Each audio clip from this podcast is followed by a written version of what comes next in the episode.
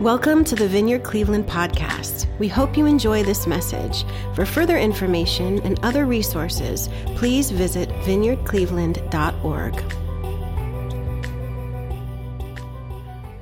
For the sake of the world, for the sake of the world, we've been journeying over the course of the past 10 weeks together this thing of sharing our faith in Jesus with others. And for the past 10 weeks, we've been encouraged, we've been challenged. Our eyes have been opened through the scriptures by the power of the Holy Spirit to see where we are growing and what it means to be a church who uh, is filled with disciples who make other disciples. And this morning, what I wanted to do to close the series is really to empower you all, to encourage all of us as we leave today, that we would feel encouraged by the Holy Spirit to feel compelled to share the love of Jesus with others. And I want to do that through way of recap. And so some of the stuff that we talk about will be um, a rerun, if you will. However, I want us to think about the, even the word rerun uh, differently. Let the things that are familiar be the things that God has deposited into your heart over the course of the past 10 weeks, whether it's a challenge or an encouragement or just an affirmation of God's presence with you in that area. Let it strengthen you as you hear it again this morning. So, through the course of the past 10 weeks, we've talked about this thing called the good news of Jesus Christ. And first, we started off defining what the good news is. And if you remember back all the way 10 weeks ago, we defined the good news as a person, that Jesus embodied the message that he came to deliver. The good news is a person. It's less of what and more of who, who the good news is. Jesus embodies the good news. And we spoke from 1 Corinthians 15, 1 through 8. And Paul writes this in 1 Corinthians to the church at Corinth. He says this Now, brothers and sisters, I want to remind you of the gospel I preached to you, which you received and on which you have taken your stand. By this gospel, you are saved. If you hold firmly to the word I preached to you, otherwise, you have believed in vain. For what I received, I passed on to you as of first importance that Christ died for our sins according to the Scriptures, that he was buried, that he was raised on the third day according to the Scriptures, and that he appeared to Cephas and then to the twelve. After that, he appeared to more than 500 of his brothers and sisters at the same time, most of whom are still living, though some have fallen asleep. Then he appeared to James, then to all the apostles, and last of all, he appeared to me also as to one abnormally born. The gospel is a person, Jesus Christ. And we challenged each other on making Jesus first importance in our life. That we would be a church who is filled with people who put Jesus at the center of their lives that our focus would not be distracted on the lesser lights of the world, but that we would place Jesus at first importance in our lives. And as we take our walk with Him seriously, we begin to overflow with His presence. And it's from that overflow that folks are drawn into relationship with Jesus. Secondly, in the scripture, we read that it's the simple gospel. How we need a return to the simple gospel in our world today, in our nation, in our city, in our lives. We need a return. John Wimber, the founder of the Vineyard Movement, said, We never move on from being beginners. When it comes to the gospel, let's be novices. Let's approach it like we never heard it before in our lives. That from this verse, we'd see that Christ died for our sins according to the scriptures, that he was buried, that he was raised on the third day, according to the scriptures, and that he appeared to all of those people and then was raised to the right hand of the Father. Let's be those who keep it simple in order to meet the needs of a complex world. And thirdly, according to the scriptures. At a couple of different points through this series, I've mentioned the importance of being in the Word every day, going back to the source of living water, that we be filled continuously, consistently with the Word of God. We daily go back to that well of living water that is the Word of God in the Scriptures. And fourthly, our witness. As Jesus appeared to many, there's nothing more powerful, we said, than the power of a transformed life. That our lives would point towards Jesus in the way that we love Him and in the way that we love others. In the power of the Holy Spirit, we carry Jesus with us everywhere we go. And then we moved on to define what the gospel is we wanted to move beyond definition to get to a working, uh, a practical demonstration of the gospel. It's true we never really move on from the gospel, but it's helpful to have a definition of what the gospel is. So we talked about what the gospel means, what it is. And we did that by way of a two part little mini series within the context of the larger message series. It was sort of like death and resurrection, saved from and saved to. Good Friday and Easter, if you will. In the first week, we talked about death a whole lot, something us Americans like to sweep under the rug and not talk about. We talked about death, and it was encouraging, wasn't it? It was. It was encouraging. We read, we read out of 2 Corinthians 5 14 and 15. Or wait, we read out of John 11, 20, 25, 26. I'm getting ahead of myself there. That resurrection, like the gospel, is found in a person where, Je- where Jesus says of himself, He is the resurrection and the life. Whoever believes in me, though he dies, yet will he live. And everyone who lives, oh, wait, man, I'm skipping way ahead. Blah, blah, blah, rewind. Forgot that you heard any of that. Man, I'm already jumping to resurrection. Gosh, saved from. Let's not move on too fast. 2 corinthians 5.21 now we're on the right track. For he made him who knew no sin to be sin for us that we might become the righteousness of god in him. And we, we, we took a look at jewish sacrifice animal sacrifice that week as we spoke about death. And we talked about how jesus took our place on the cross and died for our sins. And just what a wonder that truly is that he became sin. He actually became a curse that we would be set free, that our sins might be forgiven. It took the sacrifice of Jesus to bring us into relationship with Jesus, with himself. And remember, we talked about the idea of the scapegoat in Jewish uh, animal sacrifice back in the day. We said that it took Jesus' sacrifice and it also took the blood of Jesus poured out on the cross that we might come into relationship with God. It took his death.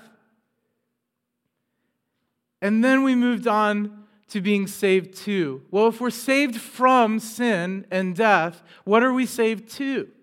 We're saved to resurrection life. Jesus, again, let's read it again. I am the resurrection and the life. Whoever believes in me, though he die, yet will he live. And everyone who lives and believes in me will never die. Do you believe this? And that's the question Jesus asks to his disciples and to folks hearing him back in the day. It's the same question that he's asking us this morning. Do you believe this about Jesus, that he is the resurrection? We carry resurrection life for others. He wasn't just crucified on a cross, he wasn't just buried, but he rose from the grave, conquering death, swallowing up death in victory, we read in the scriptures. Not so that we would simply carry resurrection life for ourselves, but that we would carry resurrection life for the sake of others in the world. That you carry resurrection life inside of you for a purpose And that purpose is contagious. That purpose is that resurrection life would so spill out of you, so bubble up in you, that others would notice, others would take note that something different is going on in your life and in my life. What is the gospel saved from, saved to? Then we talked about why. We asked the question, why? Why should we share the gospel with other people? Paul writes in 2 Corinthians 5 14 and 15, For Christ's love compels us, because we are convinced that one died for all, and therefore all died. And he died for all that those who live should no longer live for themselves, but for him who died for them and was raised again. We talked about all of the reasons why Christians don't share their faith and why the reasons why Christians do share their faith. And then we said that they're all rubbish. Do you remember? And we said that because we understand, as followers of Jesus, that reasons never motivate. So then we ask the question well, what does motivate us? If reasons don't motivate us, right? You can't guilt somebody into sharing the gospel. If you do that, are those people really sharing the gospel? You can't manipulate people into sharing the gospel. Jesus never spoke with the language of manipulation or fear, he always spoke the language of love. And so, love is the motiv- motivator. Paul says that Christ's love compels us. Love is the great reason. It's the love of Jesus that compels us to share uh, new life in Him with others.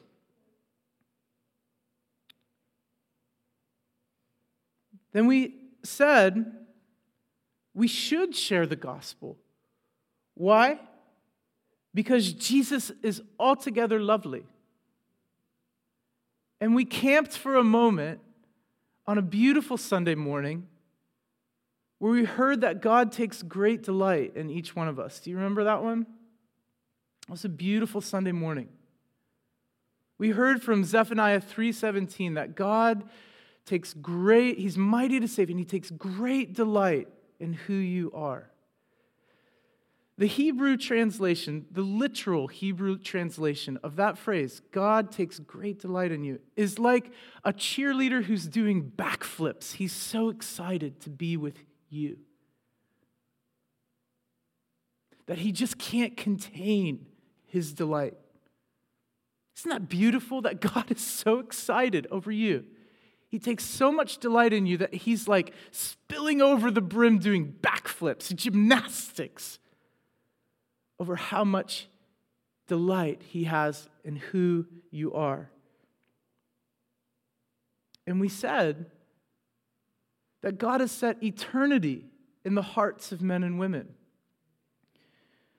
That he takes great delight in Jesus, the Father does. From his baptism, as the Spirit hovered over Jesus' baptism, the same way the Spirit did at the dawn of creation the Spirit hovers over uh, Jesus' baptism in the form of a dove, like a dove. And the Father speaks this over Jesus before he even does one thing, one miracle. The Father says, This is my Son in whom I am well pleased. And he spoke it over Jesus. And if he spoke it over Jesus, he speaks it over us. And if he speaks it over us, he, spe- he speaks it over every man and woman on the planet. They, car- they carry inherently something of the image of God, the imago Dei. Remember, we even said, even that jerk who cut you off on 480 carries the image of God. Even that sibling that you don't really get along with or that you're estranged from, they carry the image of God. Even the person who hurt you so dearly when you were a child that person too carries the image of God. It was a tough one for us to hear. But what it says about the character of God, the depths of his love and his grace for every single human person is worth a year's worth, a life's worth of study and worship. That every single person that's ever gone before us, the billions, the, the myriad of people who have gone before us, and every single person who will come after us carries the image, the fingerprint, the signature of God inscribed in their lives. And so they, as image bearers, God is working in their story, even though it doesn't, it might not seem like it, He is.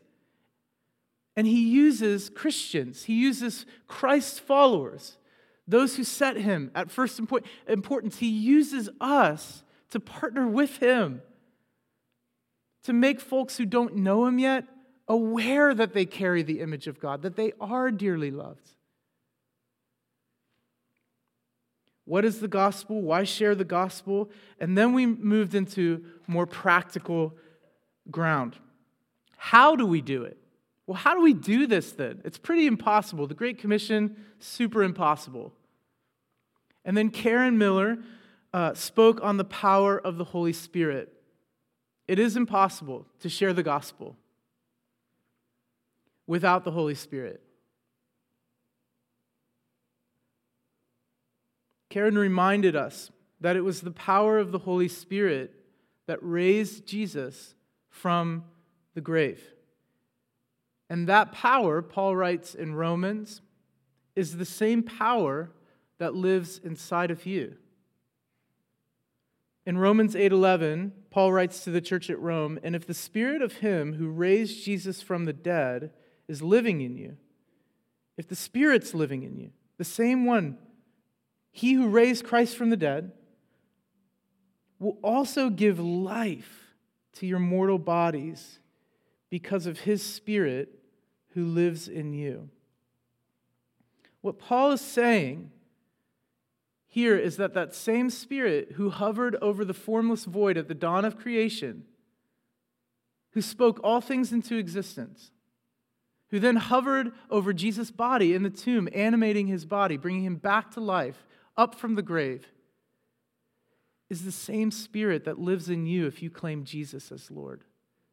He's saying that when you breathe, He breathes. That He has thoughts and feelings that are different from yours and mine. That He has thoughts and dreams and feelings and emotions that He wants to share with you.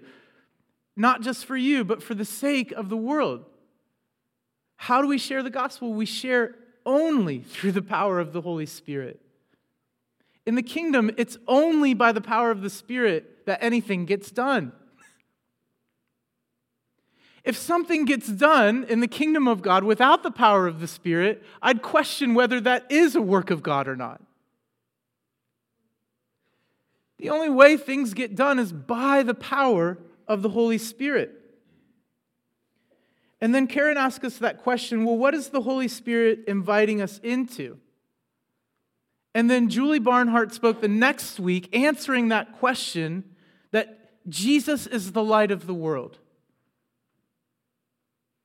And we saw through Matthew, after his Sermon on the Mount, Jesus says, In the same way, let your light shine before others that they may see your good deeds and glorify your Father in heaven.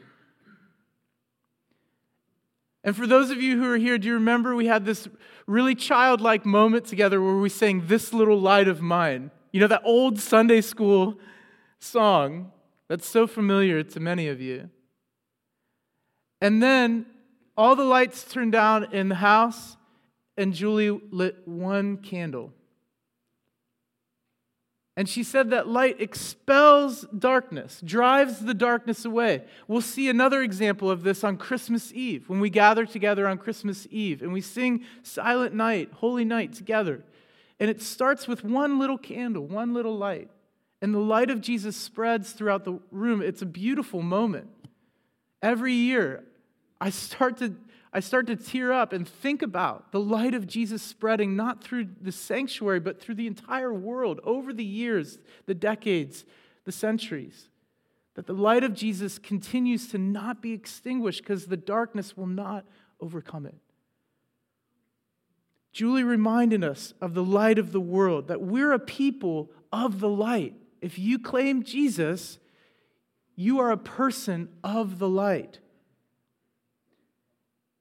And then the question there that was implied was well, what do people of the light do? What do we do? And then Julie read it, and I'm going to read it for us again this morning. It's a little bit of a longer passage. It's Ephesians 4 22 through 32. And Paul's writing to uh, the church at Ephesus. And here's what people of the light do. Here's who we are. You were taught, with regard to your former self, your former way of life, to put off your old self, which is being corrupted by its deceitful desires, to be made new in the attitude of our minds, and to put on the new self, created to be like God in true righteousness and holiness. Therefore, because of all this, therefore, each of you must put off falsehood and speak truthfully to his neighbor. For we are all members of one body. That's a great picture right there. I just want to pause there. The finger not lying to the toe, the ear not lying to the knee. Isn't it great when all the parts of your body agree and tell the truth to one another?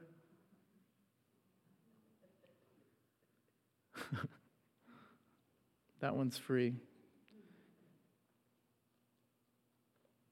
Verse 26 In your anger, do not sin. Do not let the sun go down while you are still angry, and do not give the devil a foothold. He who has been stealing must steal no longer, but must work, doing something useful with his own hands. And he may have something to share, uh, that he may have something to share with those in need. Do not let any unwholesome talk come out of your mouths, but only what is helpful for building others up according to their needs, that it may benefit those who listen. And do not grieve the Holy Spirit of God, with whom you were sealed for the day of redemption. Get rid of all bitterness, rage, and anger, brawling, and, and slander, along with every form of malice. Finally, be kind and compassionate to one another. Forgive each other, just as in Christ God forgave you. It's that old Christian hymn, not old relatively speaking, old enough. They'll know we are Christians by our love. You know, you're to act differently if you call Jesus Lord. This hymn was written in the 1960s by a dude named Pete. And Pete was a Catholic priest on the south side of Chicago. And he wrote the song in the middle of the throes of the civil rights movement as a statement to say that the church is different than society. And on the south side of Chicago, he, along with many other denominations and congregations, sang this loudly to make a statement that those who follow Christ love across ethnic borders and boundaries. Those who follow Christ live differently. There's no longer slave nor free, Jew nor Gentile. We're all one now in Christ. And as such, we're to live differently. We're to live such different lives that the world says, What is going on over there with those people? When a community chooses, when a church community chooses to live differently, to really put Christ as first importance, to forgive others, let's just take one of those that Paul wrote. If we just focused on forgiving one another and live that out, the city of Cleveland would be like, What the heck is going on in Parma? Those are people who actually forgive one another for like stuff that no one else would forgive. They, they choose. They choose to pardon. There are people who pardon. It's so attractive because it's so it's such in um, it's such a scarcity in our world that when it happens, it's Matthew 5. the light shines. It becomes a city on a hill. People are like, what's going on there? What is that? We're to live differently.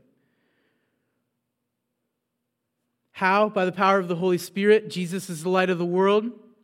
When? Then we ask the question, when? And we said the simple answer is urgently and always. Urgently and always. And remember, we, uh, we looked at in depth uh, the book of Colossians, verses, uh, uh, chapter 4, verses 5 and 6, where Paul writes, Walk in wisdom toward those who are on the outside, redeeming the time. Let your speech always be with grace, seasoned with salt, that you may know how you ought to answer each one. And we talked about Google and how Google has all of the answers, and so knowledge doesn't quite equate to power anymore, but what is in short supply is wisdom, and wisdom happens to be, true wisdom happens to be found in a person. We can learn things from one another, but true wisdom is found only in Jesus. And we, re- we, we focus on the reality that people have questions in this world. And Google is trying to answer all of the questions, but can't answer the real questions that people have deep within inside their hearts. Google does not have the power to do that. We'll never have the power to do that. There are people in your lives right now, they're everywhere, that are asking really hard questions about who God is, about who they are, about what they mean, about what this life means. And everyone is asking those questions. Sure, it might not look like it sometimes. People try to, to numb those questions, to bury those questions with work, with career, with school, with relationships. But those questions have a way of rising back up to the surface. And we said the best way to do that to, is to listen that it's time for the church to stop getting good at the theatrical art of monologue and start practicing dialogue. To begin to get skilled at the art of dialogue and listening, even if we don't have the answers to everyone's questions. And then we felt a huge sense of freedom in the room when we all said together, We don't need to be right all the time.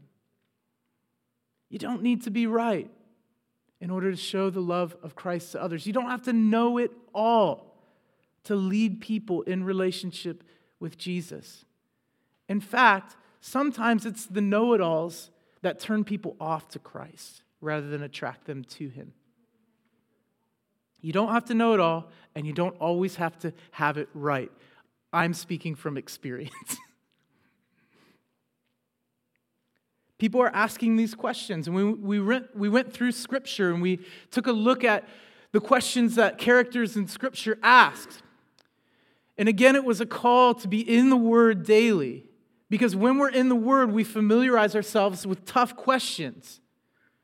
Even from the beginning, the, the serpent, the evil one, asked a question to Adam and Eve. The serpent said, Did God really say? He asked, Did God really say? Cain. Cain, when the Lord asked him, Where's your brother Abel? After he'd killed him in cold blood, the first murder, Cain answered the Lord kind of uh, arrogantly, Am I my brother's keeper? That's a question that's relevant today that your friends are asking. Mordecai asked of Esther, Are you here for such a time as this? Lots of folks asking that question of their lives. Job, man, gosh. Job asks some doozies. Job asks, Who can make the clean out of the unclean? How many people are asking that question right now? I feel so dirty. Who can make me clean? Who can wash away what's been done? After all that my hands have wrought, who can make me clean again? And then Job asks this if a man dies, will he live again? Everyone's asking that right now. What's after? There's got to be more than life to this. Is this all that it is? I'm born, I live, I pay taxes, then I die, and it's over. We just disappear, poof, into thin air. If a man or woman dies, will he live again? will she live again? David asked, How can a young person keep their ways pure? Many young people are asking that. In this world that we live in, how can I keep my ways pure, authentic, living authentically before God? How do I do that? And then Pilate asks, I think, in my opinion, this is just my opinion, the two most important questions in the whole of Scripture. He asks, What is truth? What is truth? In this nihilistic society, what, what does it matter? What is, what is truth? And then Pilate, this is the most important one, I think. He asks, What shall I do with Jesus? That each man, each woman will come to a point where they ask the same question that Pilate asked What are you going to do with Jesus? He either is who he said he claimed to be, or he's a complete and utter fool. You may choose to think that he was just some figment of imagination, just thought up, that we could somehow think up the idea of God or something. But every man and woman must answer this question What shall I do with Jesus? It was an encouragement to read the scriptures. Colossians 3:16, let the word of Christ dwell in you richly, teaching and admonishing one another in all wisdom, singing psalms and hymns and spiritual songs with thankfulness in your hearts to God. Are we a people who let the word of Christ dwell, live inside of us? And not just live inside of us, but live richly, dwell richly inside of us. That was the challenge to be a people who let the word of Christ dwell in us richly. Thinking about him, dreaming about him, asking him, What would you have me do today? Asking Jesus, Who do you say that I am? How do you feel about me? What's your, what, is, what does your word say about that? Letting the word of Christ dwell richly in us. And then last week, we flipped the whole thing on its head. We turned the whole thing over. And in this series, it wasn't a trick message. I promise, it really wasn't. In this series about evangelism, we said it's not about evangelism, that the church has gotten it wrong, that it's about discipleship. And we talked about the differences between those two things and what discipleship, being a a disciple of Jesus, what it really means. We read one of the most misinterpreted passages and some of the last words that Jesus ever said on his time here on earth to his disciples in Matthew 28 18 through 20. Then Jesus came to them and said, All authority in heaven and on earth has been given to me. Therefore, therefore, go and make disciples of all nations, baptizing them in the name of the Father, the name of the Son, and the name of the Holy Spirit, and teaching them to obey everything I've commanded you. And surely I'm with you always to the very end of the age. And we encourage one another to just take one, just take one other person along in the journey. That's all it takes. It may be inconveniencing to you. It may be something that costs you in time. It may be something that costs you in money, in resources. But if you commit to just taking one person along, you don't know the seed that's been planted there. You don't know the future of that person. And all we're called to do is be faithful and obedient to Jesus and just take one along in the journey. So there it is.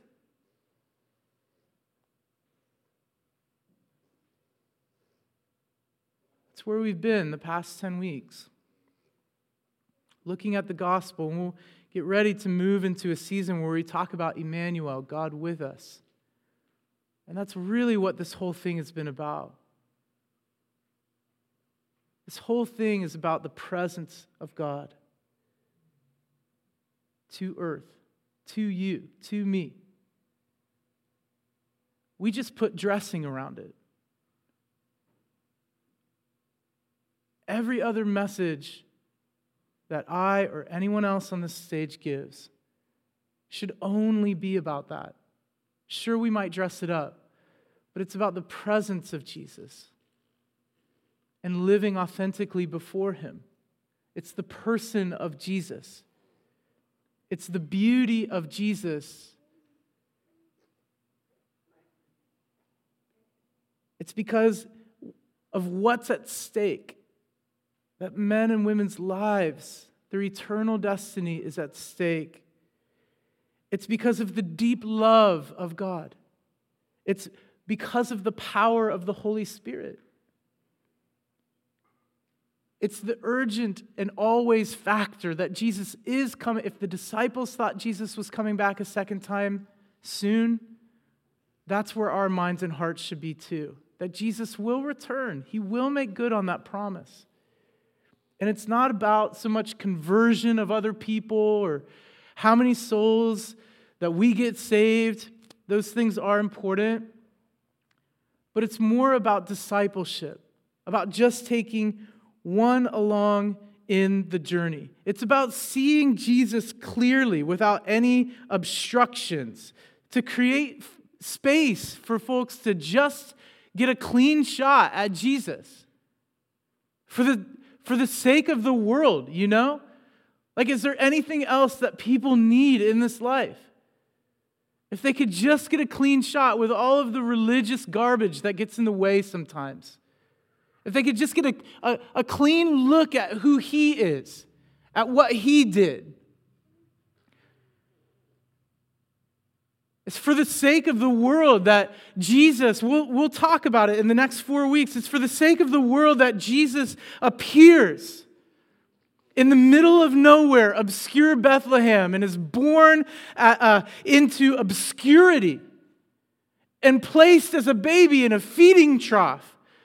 It's for the sake of the world that Jesus was born to an unwed mother conceived by the Holy Spirit. It's for the sake of the world that Jesus grew in wisdom and stature and outpaced all of his peers. It's for the sake of the world that Jesus lived a completely sinless life.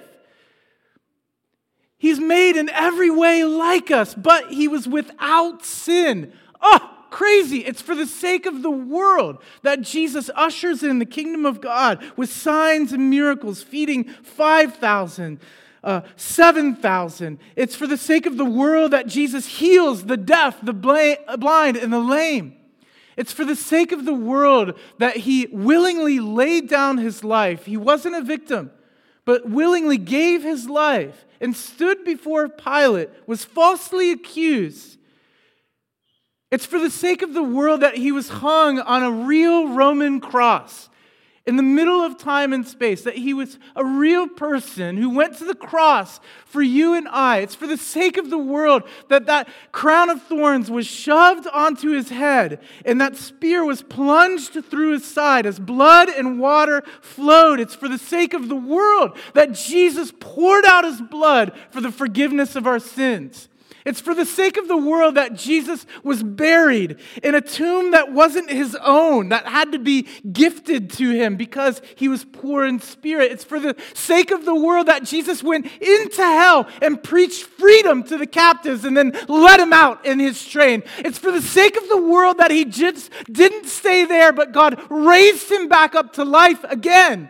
It's for the sake of the world that Jesus didn't stop there. He appeared to Thomas and said, Put your fingers in the holes and see, see where I was dead, but now I live again. It's for the sake of the world that Jesus ascended right before their eyes to the right hand of the Father. It's for the sake of the world that he sat down, signifying his completed work on earth at the right hand of the Father. And it's for the sake of the world that Jesus will come back. He's the lion of the tribe of Judah, he's the lamb who was slain before the foundations of the earth. And Jesus will return and he'll gather those, and we will be changed, the scripture says, in the twinkling of an eye and be made like him as the trumpet blasts from the heavens. The seal is opened, the scroll is opened, and everything will be laid bare before the person of Jesus. It's for the sake of the world that Jesus Christ is King of kings and Lord of lords, the Messiah, the Savior, our deliverance. Why don't you join me in standing?